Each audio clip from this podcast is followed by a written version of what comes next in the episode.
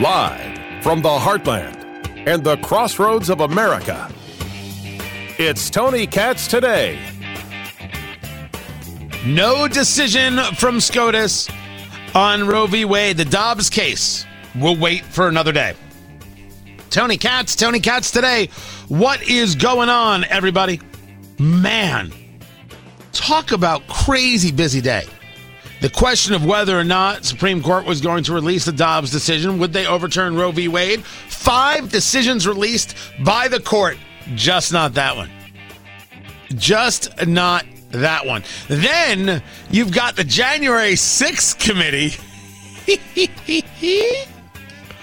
They got together. They got together and they said, you know what? Let's have ourselves another hearing where we'll just scream about Trump all day and claim that he's guilty of insurrection. No, that was Benny Thompson right there on the on that, and it's Chris Stirewalt who is testifying now. This all gets confusing, and you guys know I do some work with Fox. I'm not hired by Fox, right? I'm a nobody to Fox. You guys know I do some work with News Nation. So Chris Stirewalt was the political editor. He was the digital politics editor over at Fox. He's the guy who called Arizona for Biden. He, I would argue, not only called it, but when there were some questions, which there were, he was adamant, he was aggressive, he was. Now, was he right? Well, they've done a lot of looking into Arizona, and while they've found problems, they have not overturned the result of Arizona. No one has said clearly this is something that belongs to Donald Trump. That has not happened. Some issues in Arizona, absolutely true. Absolutely true. So you could argue that Chris Stirewalt is vindicated in that regard. Now he's over at News Nation because he got fired from Fox in the backlash for the election coverage, which admittedly was awful. You don't go along to get along. When there's a question, you ask it. I don't think you have to buy in to Trump this, that, or the other. I'm talking about you as a news outlet, you as a news person. If there's an issue, you say the words. That's what you should do. That's what we should want from people. So he got asked, Stirewalt got asked, and he's now at News Nation, he got asked to testify. And it's like, I was looking to see whether or not he was subpoenaed. I didn't see that. I didn't see where he was subpoenaed, but he was indeed asked to testify. So he's there, and then Benny Thompson, I keep saying Thomas, it's not Thomas. Benny Thompson, he's doing his Benny Thompson thing. It means to respect the rule of law. That's what it means to seek elective office in our democracy. Because those numbers aren't just numbers, they're votes. They're your votes. They are the will and the voice of the people. And the very least we should expect from any person seeking a position of public trust is the acceptance of the will of the people. You should also do everything you can to ensure there's no fraud. So you should be in favor of voter ID laws, and you should be opposed to ballot harvesting. It is remarkable. And when I say remarkable, massively frustrating to hear the political left talk about the will of the people and not discuss ensuring the will of the people. You know that Hillary Clinton made up everything about Russia. You still want to talk about the will of the people being respected?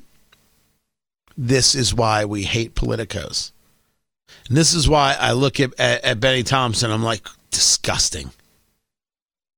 Because you got to be talking about it and Toto, baby. You have to talk about all of it is what you have to do. And he's not. So what is Chris Stirewalt talking about? Well, we'll get to that in a second. The kind of questions that he was asked and how he answered, because his frame of reference has to be from the pressure he received to not talk about certain things when he was at Fox and reasons he got fired, which if I'm forecasting this, that's the idea of utilizing the January 6th committee to attack Fox News. Is that the job? Is this what we want? This is... You want to know why people hate government? You want to know why people hate these people? This is why. This is why. Meanwhile, as we discussed, no decision on Roe v. Wade, nothing on the Dobbs decision today. But doesn't change the fact that there's an activist group that wants to blockade the streets around the Supreme Court. The group is called Shut Down SCOTUS, or I should say Shut Down DC. ShutDownDC.org, and then they've got a whole thing called Shut Down SCOTUS. Shut down. Well, that sounds insurrection-y. Hey, producer Ari, can we make a parody of this right here? Can we? Where do I have it? I want to take this right here, if we could, and can we make a parody of this right here? The Inquisition. Let's begin the Inquisition. Look out, see we have. But replace Inquisition with insurrection. It would be possible to do that, yeah. Could you get that done like in the next day or so? So we have it. I'll try my best. Thank you, man. Surrounding the Capitol is a very insurrection-y. And you know what Democrats say? Well, they're just voicing their anger. If the court rules to overturn Roe v. Wade, how and anybody storms the Supreme Court. Insurrection, right? They are trying to destroy a branch of government. They are trying to use mob rule to impose their will on a nation that is a nation of laws, not a nation of men. Remember, for a nation of men, we are subject to the whims of a person who believes we should do this or that. Laws are laws. I'd rather be a nation of laws than a nation of men. Absolutely. We are free men and women, but we are a nation of laws. One person enters the Supreme Court, and I don't have Benny Thompson and Liz Cheney, egomaniac. If I don't have them screaming insurrection, I make the argument that the country is, without question, split in two, and that's something you, a lot of you, I know, believe already. The country is in two. The problem is, of course, is that it's in two in D.C. It's not in two in your neighborhood. There are people that disagree with you in your neighborhood. I still walk by people who've got the signs that say, we believe in science and all lives are that Black Lives Matter. And they never say all lives matter. And that love is love. And I'm like, you don't actually believe love is love. I just want to say for the record, you don't believe that. That's nonsense. That's Lin-Manuel Miranda silliness. Love is love is love is love is love. No, it's not. You want me to go down the rabbit hole of all the things that are not love, but are actually sick, twisted, evil, violence? Why? Because someone says it's love, it's love? Can we not believe that, please? Can we not buy into that insanity, please? That would be fantastic. So yeah, I've got neighbors I disagree with. I'm not getting into fights. We're not punching each other in the face. I have never been Rand Paul'd. I was going to make that reference. I know it was in poor taste or not. I'll allow it. I have never been Rand Paul'd. I have never been so tackled by my neighbor that I had a broken rib, a punctured lung, and needed some surgery. Just didn't happen. And it's not going to happen, mainly because my neighbors are very old. But we're fine with our neighbors. It's these places that we are divided. But politically, that division is very, very real. If the Supreme Court should overturn Roe, the job is then to say, how do you get it back if you're somebody who believes in it? when the court did not dismiss Obamacare. I was infuriated and said, okay, I got to keep fighting. I didn't question whether or not I accepted the decision. Now, I feel differently about the Supreme Court than I do about other courts. So, for example, when I see some activist judge claiming that Donald Trump can't put forward this executive action or that executive action, Trump via executive action, executive order can't overturn DACA. You know, if I'm the president, what I tell that judge is, go raise an army and stop me. Now, if you think I'm kidding, you have no idea. You, some district court judge, I'm the president of the United States. I'm elected by the people. It was DACA, Deferred Action on Childhood Arrivals, was signed as an executive action by President Obama. I'm reversing it. I'm within my purview. I don't care what you say as a court. As a matter of fact, I'm going to start petitioning Congress to have your court removed. The only court that exists by law, Constitution, is the Supreme Court. Everything else is at the whim of Congress. Let's just get rid of some courts. Bye, gone, see ya, enjoy working somewhere else. You and Saul can go work at Cinnabon. Gone, see you later, we're out. Go raise an army and stop me. But I'm the president of the United States and you're just a judge. Feel differently about the Supreme Court. And I know some people think that that's a radical take and place for me. I don't think it's so radical. I don't think it's so radical at all. I think that activist judges, without question, need to be put in their place. And their place is you don't get to decide for us. The people are going to engage their own decisions, and that's that. And they voted for a president to decide things like immigration. Not you. And when you talk about the idea of reversing an executive order with an executive order, all of a sudden you can't do that, that's activism that needs to be dismissed. So what is Chris Stirewalt saying to this panel, to this January 6th committee? Again, is anybody's mind changed? And what about the gun deal? Oh, dear Lord. I've got that as well. Keep it here. I'm Tony Katz.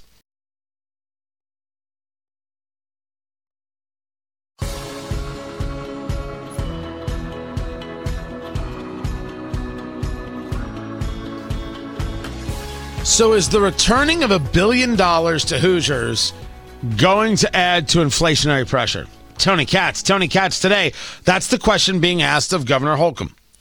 Because what he decided was, no, we're not going to suspend the gas tax. What we'll do is we'll give Hoosiers back basically $225 a taxpayer, $1 billion. It's their money anyway, which it is, which I therefore don't think does anything other than doing the right thing. Hoosiers should always get their money back. Always, always, always, always, always.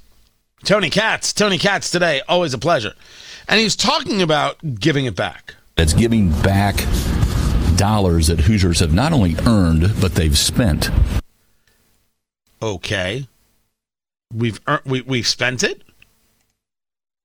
We've spent it already? The inflation is driven by some very specific causes, some of which I think you allude to, and that is a lot of, call it funny money or printed money out of thin air, federal trillions of dollars that are washing around. By the way, he wasn't talking to me. He was talking to somebody at WIBC. I just don't know. I don't know who. Governor Holcomb stopped speaking to me. What am I supposed to do? What am I supposed to do? But this whole idea of earned and spent. This is a much different case in terms of money that was already earned and spent. We're just returning it to those who rightfully should have it. Therefore, the question is, how is this any kind of help regarding inflation? It's our money. It's coming back to us. How does it help us? You gave us back our money, but you gave it back because inflation's high and we need help? It's our money. We deserve it back. Well, of course we deserve it back. June is typically our second biggest month for revenue, tax revenue. And so while we're over a billion already, we're going to add to that.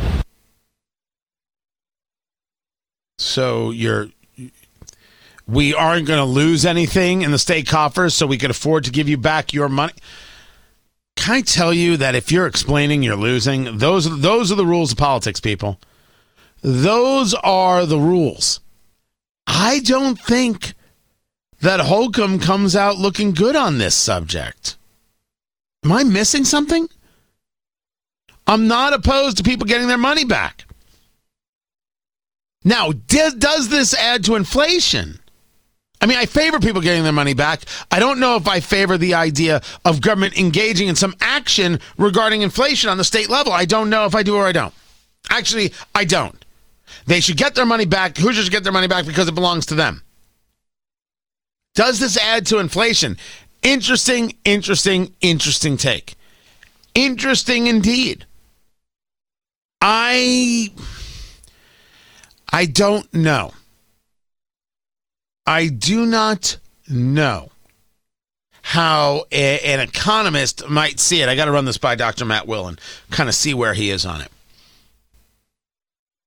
But I can't imagine that $1 billion from the state is going to so change the dynamics of Indiana and the prices that we pay at a pump or at a store, in a restaurant, retail, etc.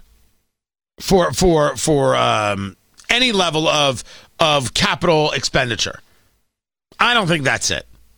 I really and truly don't. I think that's a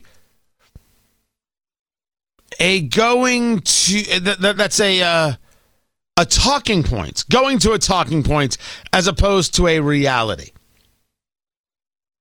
Now, I can accept the fact that the Indiana Democrats might want to put that out there, right? I can absolutely accept that fact. However, the issue remains that the Indiana Democrats are in favor of anything that tries to get you not to remember that it was the Democratic Party that created our issue. It's the Democratic Party. It's Biden and Pelosi and Schumer. This is their economy. And so, of course, the desire, the desperation is to try and get you, me, and we to forget that. And somehow, Republicans don't have a plan, and Holcomb hasn't done enough. As a matter of fact, Holcomb's adding to inflation. $19.3 trillion didn't add to inflation. That was necessary. How many times has the Indiana Democratic Party squawked about, the American Rescue Plan, and look at all the Republicans utilizing it. Why were they so opposed? People. It got passed. The money's there. Now you're asking them not to do anything with it? It is a level of ignorance to make that statement. A level of ignorance to go out there and say, they're spending the money. I guess they were okay with it. Why'd they vote against it? Thank goodness for the Democrats. It's not how any of this works. You voted to spend the money. You passed it. Now, what are you going to do? Not spend it? That's ridiculous. That's nonsense. Only the Indiana Democratic Party could be this obtuse. Purposefully, of course.